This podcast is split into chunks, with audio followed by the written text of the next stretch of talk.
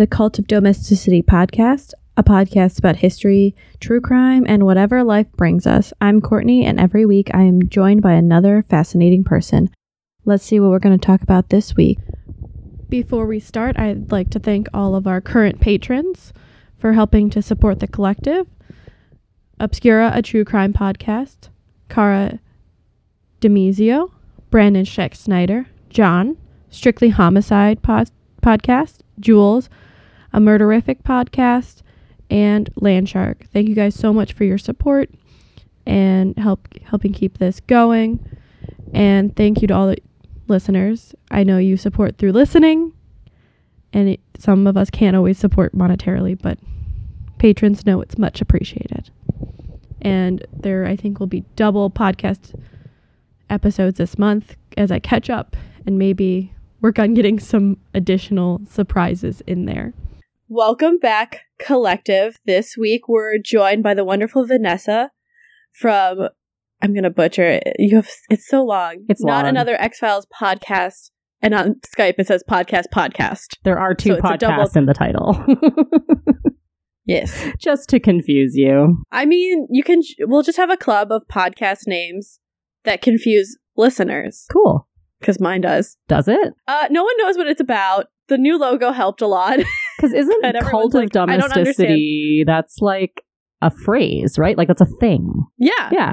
and it's it's like a challenge on this idea that you have to be like this domestic person. And Yeah. like, oh, I'm going to be a 1950s housewife or an 1840s womanly ideal. It's like, yeah, I might stay in my house and bake cookies, but I'm also going to do it with like murder, like ID channel on, or like listening to this in-depth discussion of British politics. There you go. You know, it doesn't mean Yeah. you're just sitting there and like, I'm just going to have like classical music on, which there's nothing wrong with that, but you know, that royalty free classical music. but you don't with me. have to do that.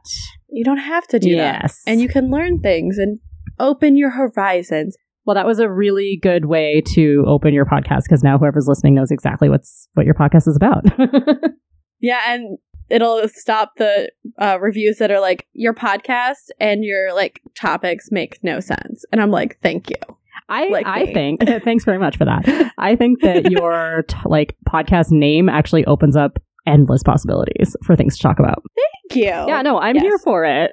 And I've listened to your podcast and it's it's fun. I really like uh well, we were talking before we started recording about how you Mm. sometimes cover kind of depressing things, but like you got to have room for that in life and it's Mhm. also a lot of the topics you cover are really interesting. So, yeah. Yeah, I like the interestingly depressing, but your podcast covers a whole different thing. You cover the X Files, which Yes. I've never seen. I feel like that's my nerdiness nerdiness card needs to be taken away for that. But Ugh, you know what? Nerddom is so huge that I don't know how we expect to be able to see everything. I have this friend group of nerds who I love dearly, but it's this thing of like, so many of them have seen so many things, and I'm like, when do you do that? Like, I don't have the time. yeah. do you just read the summaries? Like, yeah, right? and like, yeah, I've totally watched this. yeah. I- I don't know. So tell everyone what they can expect if they tune into an episode Okay. of your podcast. So my co-host Carolyn and I have watched the we watched the X Files when we were younger. We didn't know each other when we were younger, but um, I just realized it kind of sounded like that. But we watched it separately when we were younger, and we're big fans. And um, long story short, we watch an episode and then we talk about it. And so we're on season eight now. And we started from season one. Yeah. it's been a long road. And there are let's see, there's nine seasons, and then there's two movies, and then there are two seasons that came out in 2016 and 2017, though I could be wrong about that second date. And so Yeah. we've done one movie, seven seasons, and those two newer seasons that I mentioned. So we still have one more movie and two more seasons to do. And then you'll have to figure out something else to talk about the X Files for. Yeah, I mean, we don't know what we're going to do when we're done.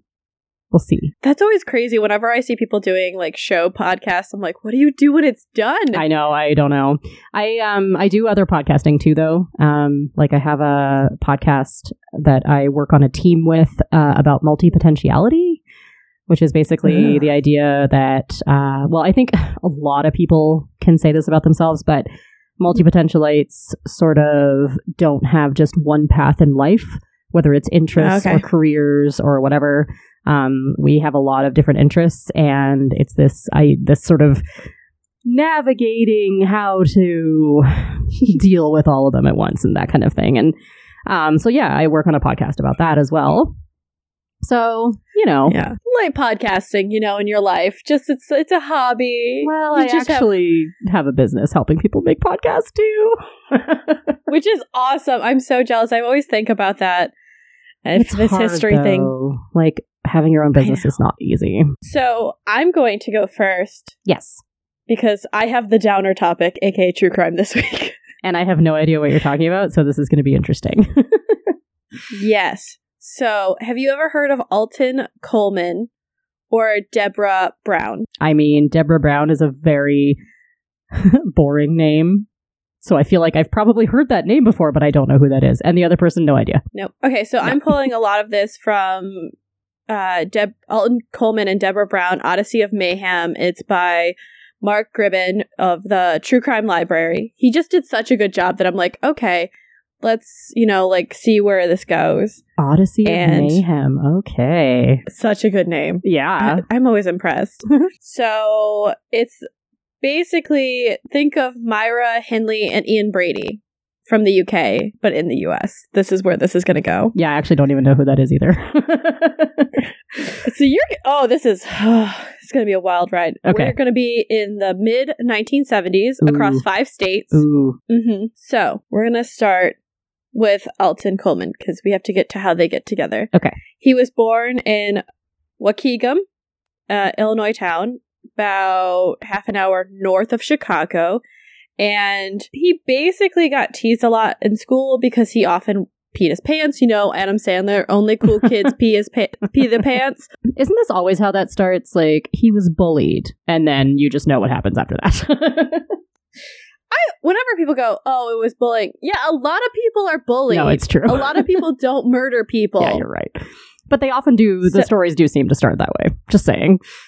Some part of the Macdonald's triad. Mm. So he got um, the nickname Pissy because children, and That's unfortunate. yeah, he he. They think he had some. He was developmentally slow because anyone who dealt with him, like family members or police officers, since he was a teen, said he was like slow to show emotion and he keeps to himself as he's clearly doesn't have a lot of friends. He's alienated. He's that loner kid. He does get a reputation for having a very strong sex drive. Oh boy. But somewhat progressively for the 70s, he's bisexual and he's like, yeah, I'll have sex with anyone, anytime, any place. Let's go. Okay. I'm like- hey. Um, as a friend of Coleman's mother said, quote, he knew he was different even as a young child. As he grew up, Coleman was deeply into insidious kinds of sexual gratification, unquote. So, you know, they knew something wasn't right and they're just like, "Eh, it's fine. You know, we're just probably it was just kind of better. They were just like, it's fine, it's fine, it's fine. That public facade yeah. I don't think in the 70s they were doing as much um therapy. yeah, and they weren't like seeing a lot of sexual things as okay cuz like you can I mean like the person said sexually deviant like Mhm. you can, you know, be into sexual things that might not be super mainstream and still be like an okay person depending on what you're doing. So Yeah. it just seems like anything that was out of the norm that wasn't like missionary style was probably like not okay. I think it's at this point we have like the LGBTQ movement starting up, yeah. but it's mainly I think gay and lesbians. So they're like that middle ground isn't being explored as much. Very where true. it is starting to be like we see the second wave now where it is. We're like, why do you need to define gender? What is Yeah. gender? It's all fluid, man. exactly. So the police first get it into his like in his radar when he's a teenager. He was picked up for breaking wi- windows in his Waukegan housing project. So you know the cops are like troublemaker, Mhm. even though he's a petty criminal at this point. Mhm. You know, but petty crime doesn't mean he's like what's hap- gonna happen is gonna happen. Yeah. You know, a lot course. of people get a. They say what when you're younger, you're more likely to be incarcerated because it's like youthful mayhem and you don't know. Like you have less of a stake in the game, and as you get older, you have more. So Yeah. he he was really a fan of property damage, you know, like arson, hmm like another check in that Macdonald triad a little bit. Um, so he gave like he pretty much was like they could have locked him up so many times, like all the time. They're just like, you know, he's getting arrested for arson and all this other stuff, and they're not doing it. But because you know he's a pretty pretty good talker, he's a smooth talker, smooth criminal, and he's like, oh, you know. Judge, don't worry, I won't do it again. It's fine. He would Okay. be He's excellent in court. That's Okay. what I'm going to say. All He's right. excellent in court. So he, like, he got that jury on his side. He's like, you know, I just made a mistake. I'll never do it again. And they're like, oh, of Aw, course. We believe you. Mhm. Yeah. Or getting them to believe that the cops have the wrong man. So he keeps getting off. wow. He would also, like, he also is a fan of voodoo. Hmm. to protect him from the law. And, you know, as Waukegan Police Lieutenant Mark Hansen told the uh, Detroit Free Press in 84, quote, he tells a convic- convincing story in court. People are impressed with his testimony. He comes off as a decent person, end quote. So, I mean, you could see it in the 70s and 80s. Like, he's just smooth talking him. He's like, you know, I'm just a black man being, like, attacked by the system and I'm just trying to like live my life. And they're like, you know what? Yeah, you are. I didn't realize he was black. Yes, both Okay. of both. Yeah, so both of them are black. Okay. Which, like, So- normally shouldn't matter, but when you're talking about historical context and stuff, it kind of does. So, Yeah, Yeah. especially in the seventies and eighties. yeah, in like for sure. Illinois is in Illinois and Detroit. Yeah, yeah, yeah. So he often beat the rap, uh, like all of his cases, by witness intimidation. Huh, Lovely. hmm Um, mainly because his victims were normally children or younger teenagers, and they didn't want to be involved with the family. They like the family doesn't want them to go to jail. They don't want their kids to be known for this. hmm In '83, his sister actually went to authorities and told them that her brother tried to rape her eight-year-old daughter. So he's a pedophile on top of it. Ugh. But only three weeks later, she had the ki- uh, charges dropped, saying it was like, "Uh, it's a misunderstanding. Sorry, Right. child rape is not a misunderstanding. Yeah, sure. Whatever. Mhm. You know, it's the judge and the cops really believe that she was terrified of him, but if they drop the charges, you can't do anything. Yeah, that's true. So, you know, I love this quote from the article. Quote, Coleman's rap sheet before his Midwest uh Midwestern spree reads like a one man sex crime wave, end quote. Hmm. Makes you feel good. Yeah, So- great. So wholesome. hmm 73, he and an accomplice kidnapped, robbed, and raped an elderly woman, and she refused to testify, so they only got him two years on the robbery charge. Three months later, um, he was arrested for another rape. So this is all in early 70s. He's acquitted, but serves time for a lesser charge. Four years after that, he's acquitted of a rape. A year later, he's arrested for attempted rape, dismissed. Um, I see a pattern 80 here. Mhm. In July 83 was when he was charged with the rape of his niece. That's dismissed. 84, he was indicted for a knife point rape and murder in uh, Chicago of a girl who is a whose mother was a friend of his. So it's like a lot of acquaintance rape. Mhm. It seems like. Um, as soon as he learned that he was wanted for that crime, he disappears Hmm. and he starts his multi-state crime spree with, spree with his current girlfriend Deborah Brown. There she is. hmm Yeah, so they, I mean, really, they started dating, and he's not a great guy, but they're going along with it. Um, no one really knows why they went underground, but like they did. Police said Coleman had a quote intense hatred of blacks, end quote. Friends say that's not really true. Their victims were mostly black, and it is proven that it's normally crimes committed within the same race hmm like that, like rape and all of murder and all of that. So, mainly because they could stay in black neighborhoods, there's easier access, and, you know, he's not going to look out of place there. Yeah. And maybe there's a little bit of like weird internal racism as well, or like internalized racism somehow. I don't know. I think it's more internalized self hatred Hmm. because he is bisexual. He did have different tendencies. Uh, he was known as a classic disorganized serial killer. You know, he didn't really stalk victims. He just was an ease of whoever's nearby. Nearby, um, he would ha- just grab whatever was nearby to kill or inca- incapacitate his victims.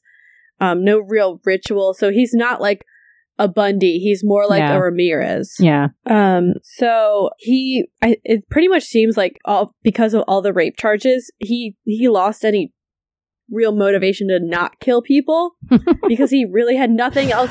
Like Uh, he was gonna get caught, so he's like, well, if I'm gonna get caught for rape, I might as well make sure you know there's no one to say there was a rape. I guess. I mean, that's maybe Mhm. some sort of logic. Yeah. So they're on the run, and at the time, Coleman's indicted on a murder charge in Wisconsin and has a federal warrant issued for his capture because he's starting to murder across state lines. So Mhm. the FBI really isn't a fan of that. And at that point, they get to come in and get their involvement. They began their spree June 5th, 1984. So he'd already been doing his serial raping for a decade Right. at this point. Right. They rented a, an apartment in Gary, Indiana. Yes, that Gary, Indiana of Music Man fame. And because Coleman had been wanted by the police since May 1st, Deborah had been interrogated about his disappearance. disappearance. They lay, well, they pretty much like hid out in this apartment for two weeks until two young girls, Tamika Turks and her nine year old aunt, disappeared on their way to the candy store. Her nine year old aunt? Yeah. Okay. Just wanted to make sure I heard that right. I I know. I didn't. I Families didn't are look into it. I was, yeah. so they found the nine-year-old, so her aunt, beaten and raped later that day, but Tamika is still missing. Aw. A oh. day later, they found Tamika's. I mean, her body was just. It was awful. In a wooded area in Gary, she had been raped and strangled, and stomped. Mm. Yeah, it was it was not good. They determined that the older girl was um, forced to watch as the pair killed Tamika. So basically, her aunt, who you know isn't much older than her, hmm is watching her her niece get murdered. Brown h- held down Tamika, covering her face and nose and mouth, while Coleman jumped on her chest and face until her ribs fractured and punctured vital organs. Ugh. My Which- God. It it's not a great. It's like not a painless way to die. That's No. you're suffocating and then i mean just imagine you're repeatedly falling but only on your chest until your ribs break which doesn't feel great no. no Not at all. there's no nice way to say this guys Yeah. there's no yeah, no kidding. so then the older girl was forced to have sex with both brown and coleman before she was beaten about her head so Jeez. but she was still alive like that's the crazy thing she was still alive when they found her like later that day Yeah. And to this day, she still suffers severe headaches and screaming fits, which, not shocked. No, not Not surprised at all. Um, quote, she will get to screaming and crying like someone is hitting her on the back of the head, end quote, said her mother, Mary Hilliard. So, like, you just, it breaks your heart because, like, her mom kind of got, like, you kind of get your child back, but it's not your child anymore. No, it's a completely different person in a way. And then you know, like, like, so, like, her niece is gone too, and like she had to watch all that. Um, yeah, they pretty much. Um, Tamika's mother moved to Minneapolis because she just couldn't stay in Gary. Um, because you know their whole family then was broken because Mhm. The mom can't stay because her daughter, like memories of her daughter, then her like, um, Hilliard says like, well, her friends, go- like her her relatives gone, her daughter's not really there anymore, her niece is gone too, and so, um, yeah, it's just messed up. It's pretty messed up. On top of it, the same day Tamika's body was discovered, Donna Williams, who was 25, was reported missing by her parents. Her car was stolen as well. So they're not like it's a frenzied kind of disorganized um, hmm chaos. So they did manage to find her car abandoned in Detroit a week later with um, a forged ID card that they, I think, glued Brown's picture on because it's the 80s. yeah, I was gonna say. I don't know what how professionally done was that. you know, it's not like now where like you have the multiple layers, and oh it's like yeah. so. The residents of the area said that the car had been parked in the alley since June um nine. Ju- yeah, June 9th. So I mean, not very. It's it's like almost the same day, and now the pair has four states police officers looking for them. Great. They're assuming that Donna Williams has been murdered, even though her body has never been found. Like, it's not been found. Um, after Williams has been reported missing, it's two days later. A Detroit woman was kidnapped by a man and woman who she later identifies as Coleman and Brown. She escaped uh, while the pair was dri- driving to Toledo by purposely ramming her car into oncoming traffic, which, damn girl, that's smart. I'm, I'm impressed. also, Toledo, the human trafficking capital of the Midwest. Oh, Things they don't want you to know. It's because it's on the way to D- Detroit and it's there's a lot of major freeways that go through there. Ah, lovely. hmm Fun facts that I don't remember how I know, too. Side it's all good. It's all good. We've all we've all got those. Yeah.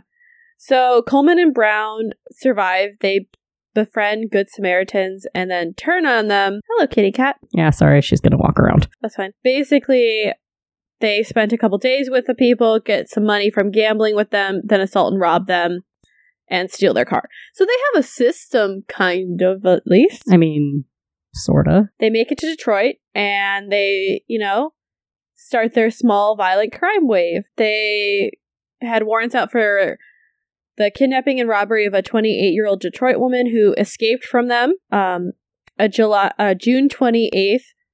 Remember, this starts June. I think it's June 18th Okay. because they're like it really starts because he um where was it they were hiding because he raped a girl in chicago in early 1984 so pretty much this is all just in 1984 not the book just the year also my birth So year. it- Yay. Woo woo. Um. So yeah, on the twenty eighth, robbery and beating of an elderly Dearborn Heights couple. June thirtieth, the robbery of two Detroit men. So that's in. Oh, men know, this like- time. Mm-hmm. They're they're not. I think really they don't discriminate gender or age. It's really just yeah.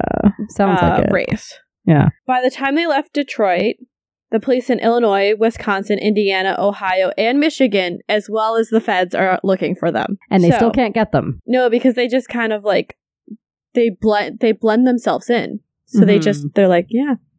So they noticed that the cars were recovered within 12 hours of every like case of them being stolen. Um they were like when authorities try to locate the 90 1975 Buick stolen by the pair after they robbed and beat a 55-year-old woman and her friend, they suspected that they left Detroit. So where did they go? You know, they're kind of close to Canada. They could have gone there. No, they go to back to Toledo, where yeah, and so they're they're fleeing to Toledo. As they do that, they discover near Wayne State University in Detroit the decomposed body of Donna Williams, and she's found July 11th. And you know, they pretty much determined she made it that far, and that was it. Hmm. And the family never will get any real closure about it because it was never tried. They went for the strongest cases, um, and they think Williams was killed in Michigan, which didn't have the death penalty. So you know, with this ki- these kind of cases, especially in the 80s, they're going for the death penalty. Yeah. And where did they find her? They found her at Wayne State University outside of Detroit. Oh, okay.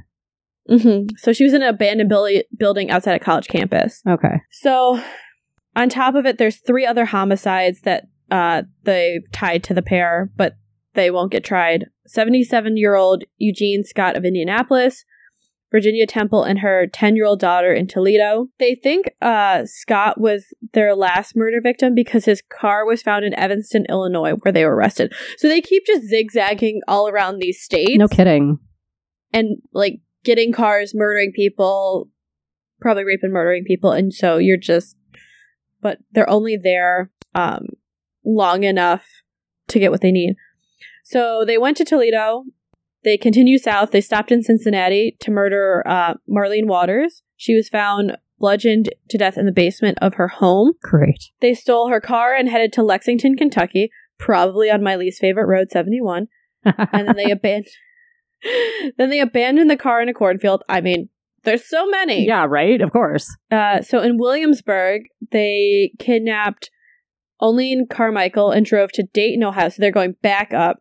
And they left Carmichael uh, actually locked in the trunk of his car. There, from there, they found an elderly Dayton couple beaten and gagged in their home after they, uh, Coleman and Brown stole their car. So, and on top of it, another Dayton couple reported to the police that they had been robbed by them. The so basically from Tamika Turk's murders to all the time they got to Indianapolis, because I mean, from Dayton you just have to cut across seventy, and it's maybe an hour, hour and a half Okay. to get to Indianapolis. So it's not too Oh, far. wow. No, uh, it was less than a month. They were averaging a crime every other day. Dang. Mm-hmm. I mean, that's something to aspire to. Just kidding.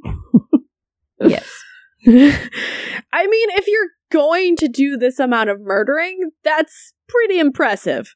Yeah. Just in total, uh, it was a 55 day rampage, and it started with Coleman raping and murdering nine year old a nine year old in uh, Kenosha, Wisconsin, to when they were arrested in Illinois.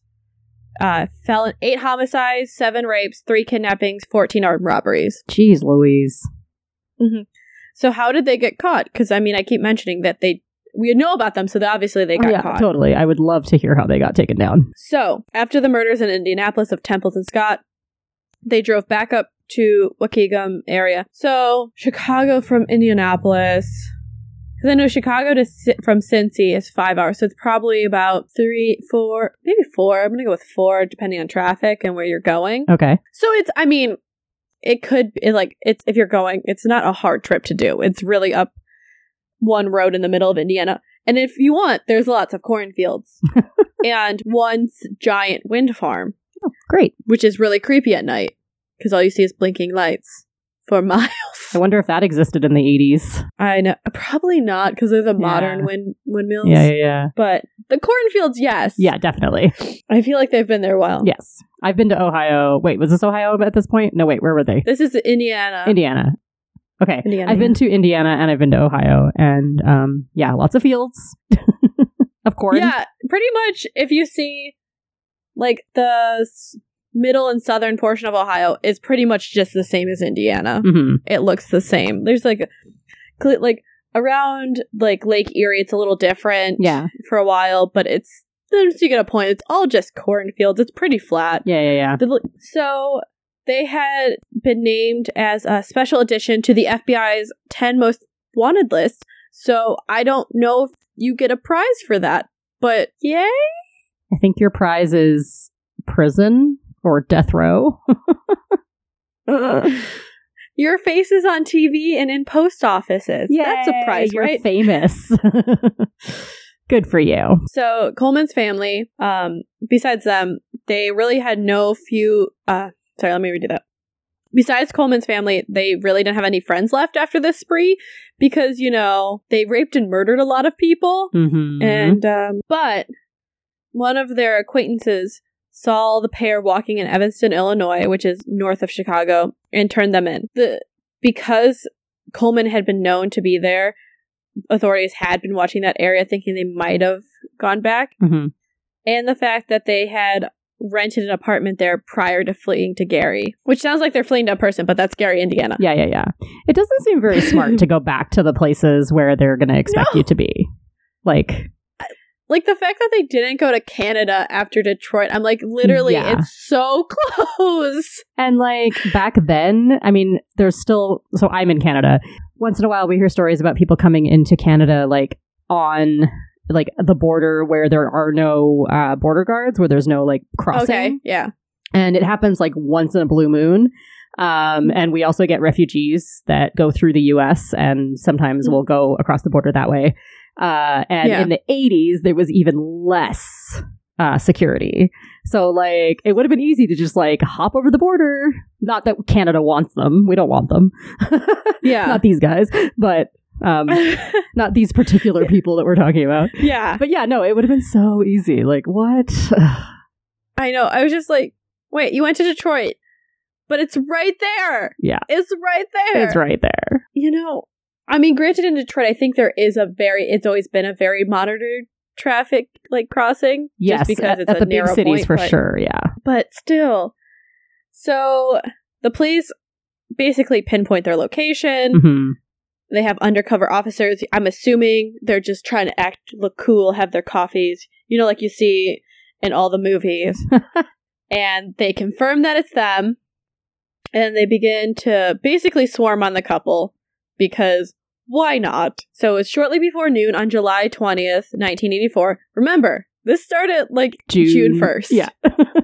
Yeah, we started June. It's Yeah. only been a month that like it's really been intense. Yeah. And they were watching a pickup basketball game from the bleachers at Mason Park on the west side of Evanston as officers begin to like their approach. I'm trying to think of what I would picture this as. I feel like there's animal kingdom kind of things where they all just slowly start circling around and corralling you yeah. into a point Yep. and you know they act like they they couldn't care less they they're walking away from the plainclothes officers and so coleman's wearing a torn yellow t-shirt he's sporting a short haircut and it was different like the Jheri curl he was wearing in published photos which the most 80s thing i could ever think of is a Jheri curl Oh yeah. and you know police officers come up to him and he's like they basically told him it's like oh you got the wrong guy i'm not that guy Uh huh. Nice he had yeah i know he had two aliases and brown identified herself as denise johnson however you know she's carrying a loaded revolver he has a long knife hidden in his boot Mm-hmm. Of course. I wouldn't But expect anything less. I know right you're like yeah they've been killing a lot of people Yeah. not shocked Yeah. they didn't go for their weapons at all like so it's a peaceful surrender like which is crazy to think about That is so weird. Maybe they had gotten to this point of like, we're done. I know that that sometimes happens, but they're like in a cooling off period like they came back because they're kind of like okay we satisfied this urge we're kind of done for a bit yeah, I just know that I've heard of people like going on crime sprees like that, and sometimes even really bad ones. And then they get to a point where they're like, I just can't do this anymore. And sometimes they'll Mhm. turn themselves in, or when they're found, they're just like, yeah, okay, whatever. And they just don't fight. I don't know. Yeah. So they, it, they kind of expected the crime wave to return to Evanston. Like neighbors had heard for about three weeks that they would eventually turn up there. hmm You know, um, when the news comes to the area, like everyone who saw him, like, yeah, he looked tired and really like emaciated. So like really skinny, like sickly. I'm sure he wasn't really Yeah. taking care of himself. No, when you're murdering and like Yeah, no. robbing people and like harming people every other day, yeah. Uh they like you said, they just kind of ran out of steam. Like Yeah. they just really couldn't do it keep it up. I mean even Bundy didn't do that at the end. Like he just had one last blitz Mhm. and he was like they arrested him and he's like, Okay, it's Yeah. fine. Yeah. So, you know, law enforcement is like, did they worry about like like getting caught? Did they care about it? Because, you know, did they just want to come back and get caught at home? Because Yeah. Coleman left his fingerprints everywhere. And the FBI was like, yeah, these crime scenes are, quote, so lackadaisical. Just, I'm like, that's a great use of the word lax- lackadaisical That's very good. not used enough. No. That it seemed like um a calling card. So because he left like basically so much evidence on crime scenes, that would do him in. You know, they were positively able to identify him hmm at crime scenes in Wisconsin, Illinois, Indiana, Ohio, Michigan, and Kentucky. Oh, wow. Eh. I didn't realize Kentucky Yeah, was it part of that. Yeah, because they crossed the, um six states. They cro- in Cincinnati. It's so easy to cross the border. Like I'm 20 minutes from the Kentucky border, if that. Oh, wow. and maybe like 40 half an hour to 45 minutes from indiana wow. Okay. it's not hard yeah it's not hard i can like cross state lines very easily Mhm. so they were able to confirm that yes these are coleman and brown but don't worry we still have to deal with all the court issues because you know he's a charmer I was going to say, this is going to come full circle. so again because there's six states involved plus federal stuff who's going to deal with all the crimes who's going to prosecute because you know this is going to make someone's career yeah. and they're gonna go oh they're like okay who has the harshest laws? Because they're like we don't want them getting out. So you get first shot. So because michigan and wisconsin have no death penalty uh they're out. They'll be tried last if at all. So lake county da said that they wanted him first. So that's illinois. So as Brown and Coleman are separated by police, they're both advised of their rights. Deborah immediately invokes her right to remain silent and asks to speak to an attorney, which is, I mean, fair. Yeah, Fair. It's that's what it's you a should smart do. option. That's what you should do. Kids, if you ever get arrested, yeah, get your one phone would like- call and talk to a lawyer before you talk to the police. Yeah. I've watched enough crime shows. I know. it looks suspicious, but you're like, if you're like, I would like to use my right to remain silent and get a lawyer, I just want to make sure everything is clear. Oh no, totally. I think that like if I were ever to be arrested, I would definitely do that right away. Like I don't think that necessarily makes you look guilty. It's just like that's your right. You know? I don't know. And it makes you look smart. Yes. Because Yes. how many people get in trouble because they want to help and then they're talking and then they end up in court. Yeah. Yep. So, um, you know, they she's an FBI agent. It's like giving the Miranda rights, asking her questions about her identity, talking about uh talking to Brown also about like like what why is he doing this? Like trying they're trying to figure out basically the motive behind this attack, these attacks. And you know, no one really could get it out of it. Um, more than 50 law enforcement officials from all the states met to strategize, which I just, I'm trying to pick. I'm assuming, you know, the big circle table from Clockwork Orange. Yeah. I'm just picturing that. Uh-huh. Like, so that way everyone's equal. Yep. So eventually Ohio is given the first shot at the spree killers because, you know, we're quick and we have the death penalty. awesome. Sounds so bad. Canada doesn't have the death penalty at all. Yeah. Ugh. I mean, I think currently we just don't have the drugs. So if you're on death row, Oh, I actually heard about that. Like I heard that there were some states that were low on their like supply, and then I also heard that some states they had a um uh formulation that actually was doing harm to the people as they died and they could like feel the pain and I was like, yeah. it's uh one of the drugs. Ev- a bunch of countries have refused to sell it to the U.S. Yeah. for that reason. Yeah, that's what I heard, yeah. So, like, if they still do it, like th- they're gonna feel pain. yeah, and you can't get a doctor to do it because it's against the Hippocratic Oath. totally. So, um, this was determined by the U.S. Attorney Dan K. Webb. So, Ohio gets um, the pair on a- aggravated murder charges uh, from May in May 1985 for the murder of Tonnie Storey, and in June 1985 for the murder of Marlene Walters. On top of you know the other violent, like the handful of violent crimes they committed, you know, like robbery, assault, sexual assault, so many. So they're both sentenced to be executed, and then that appeals process kicks in. Of course. Uh, you know, I'm fine with it. If you're gonna try to kill someone, they should have a right to their appeal. well, yeah, everybody, so- no matter what, should have a right to appeal, in my opinion. Yeah. Coleman's case actually goes all the way up to the Supreme Court several times between 85 and 2002. Oh wow. Hmm But it doesn't really work. He like he was basically like this is unconstitutional. They're like nah. By April 2002, Coleman's chances ran out, and on April 25th, 2002, the Ohio Supreme Court rejected his claim by his attorneys that the state's uh, plan uh, to basically have a bunch of the victims and survivors who wanted to view the execution would turn it into a quote spectator sport. I'm sorry. I feel like if you're a victim or a survivor and you want to watch that person die, I'm not I'm not saying it's right, but I'm saying you have that right. Yeah, I mean, I it's hard for me to talk about because I'm not actually really a proponent of the death penalty, but I also kind of feel like, yeah, I feel like if it's something that you're that you want to watch and you can, why not let them? Yeah. I'm I'm not saying the death penalty is right, but I'm saying, you know, he's the one who created all these survivors and victims. Oh yeah. And like So, yeah, you would it could bring you a good sense of closure too. mhm. Yeah. So they had to set up a closed circuit viewing outside the death house Oh. because there were so many people that showed up. Oh my god. And I believe Ohio's might be south of Columbus where they do it.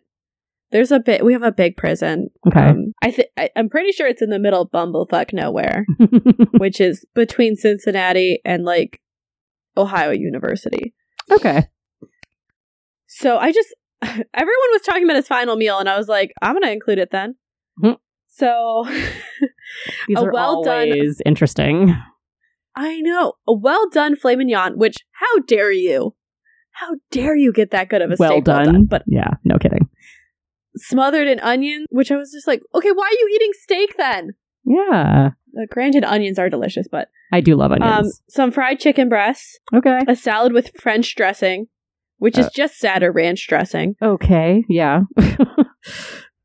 a sweet potato pie topped with whipped cream, I do like sweet potato pie. French fries, I do like greens. those too. And those. yeah, onion rings, and those. Cornbread, And that. broccoli with melted cheese, Eh. biscuit and gravy. I'm thinking I'm talking about Mm. American like Southern biscuits and gravy. Oh, yeah. I yeah, am part Texan, and I can tell you Uh. that you cannot get good biscuits and gravy unless you go to the South. I mean, I guess maybe there are some places, but like in Canada, psh, no, you got to go down to the South. you need someone who grew up in the South and learned the right way. Yes. on top of it, the most American thing on after having all this food, that's so much food. I don't he washes it down with a cherry coke. Oh my god. I actually heard that um in a lot of states they made the states that have the death penalty, they actually started to make restrictions on last meals because people were ordering inordinate amounts of food. Mhm. And they were like, We can't budget this. Yeah, I think now they give you like so much money and they're like whatever like and then they have a standard one if you don't want it. Okay. So on April 26, 2002, while reciting The Lord is My Shepherd, Alton Coleman died by lethal injection it, in Lucasville, Ohio. So that's the big prison. Okay. It is just north of Portsmouth, Ohio, right on the border, and then south of Chillicothe, which is true crime people will know Chillicothe because there were there's like a question whether or not there was a serial killer there. There's uh, like I believe five or six women that had died mysteriously in a period of time. In case people are wondering, from Cincinnati, it is two hours and two minutes, Great. Lucasville. Great. So it's pretty close. Uh, I mean, in Ohio, two hours gets you a lot of places. in the Midwest, it's can- not very big. no, no, it's not. yeah. So So that we was still have that was him. that was Coleman. yeah. And then we also have Reginald Wilkinson, who is the director of the Ohio Department of Rehabilitation and Correction, who pretty much was like, "Yeah, Coleman never showed any remorse for the spree and killings and the rapes." Cool. However, um, Brown's death sentence gets commuted to life in prison in '91 because Hmm. they the go- then governor Richard Celeste said that she was mentally disabled. Okay. So she's currently at the Dayton Correctional Institution, and she technically is one of the dozen people on Indiana's death row until like pretty recently. huh. but there is no option for parole. So that's good. Yeah, that is good. And that is uh, Alton Coleman and Deborah Brown. Awesome. Sound like tip top people. Yeah. Yeah. that was that was dark. That's pretty dark. I love how you're like, I have the darkest topic ever, and I have like the lightest topic ever. I know we switched. So do you want to tell everyone where they can find you? yeah. Um. So basically, not another XF pod on all the things is where my podcast, my X Files podcast, is with my ho- lovely co-host Carolyn. Uh, yeah, not another XF pod. Just Google it; you'll find us. So next week you'll be back with a cheerful Yes. historical topic. yes, I will.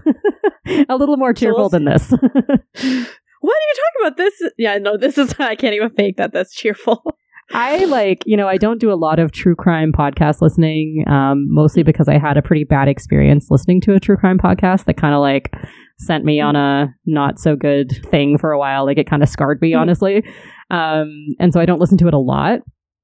But um, I am still like super fascinated by like why people do these kinds of things. And it kind of sounds like these people were probably had just had mental health issues that were not resolved. Yeah, I mean, and they fed on each other. It seems like they fed on each other. yeah. Like it's a cycle because he they didn't really go on the murder spree until they were together. Mhm. Yeah, And I'm that's what I'm sure there was something between them that was um that was exacerbating that somehow.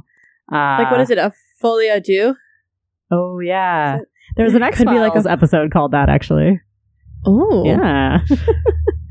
yeah, but yeah, So exactly. it's like um it's like that idea that's that somebody can kind of like mentally uh influence you when you're with them, I Mhm. guess. I don't I don't know. yeah. Yeah. Pretty tragic. Okay, so listeners, we'll be back next week with something a little more cheerful. A little bit. okay, bye. bye. Hi, it's Carolyn And Vanessa from Not Another X Files podcast podcast. We're the female led X Files podcast you didn't even know you were looking for. We've got plenty of opportunities for nostalgia, conspiracies, forbidden romance, and plenty of laughs. It's true. Come on over to our place in Vancouver, Canada, and revisit your favorite 90s sci fi TV show. You'll be glad you stopped by. You can find us on all your favorite podcast spots. And on the web at notanotherxfpod.libsyn.com. Bye. Bye. Music for this promo by Purple Planet.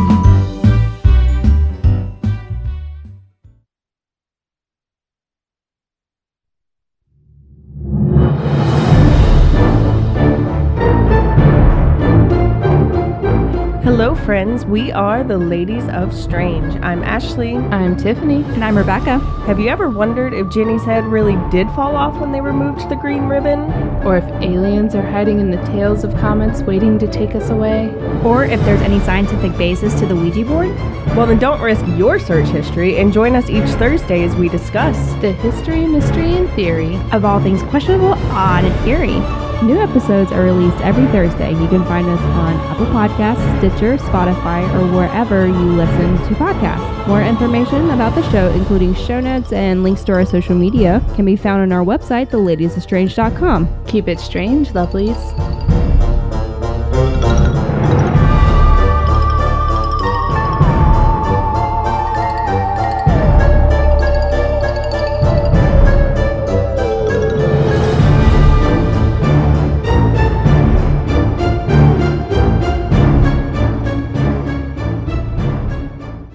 Domesticity. We're available on all podcatchers. Remember to rate, review, subscribe to help spread the word, or just force other people to listen to it. Our Facebook and Twitter are at Domestic Podcast, and our Instagram is at the Cult of Domesticity. We also have podcast merch at Threadless. Uh, as well, if you want to support us financially or show some appreciation, we have a PayPal tip jar and a Patreon, which has some pretty great perks. Any topic suggestions, feel free to email us at domesticpodcast at gmail.com. Remember to stay domestic and cult free.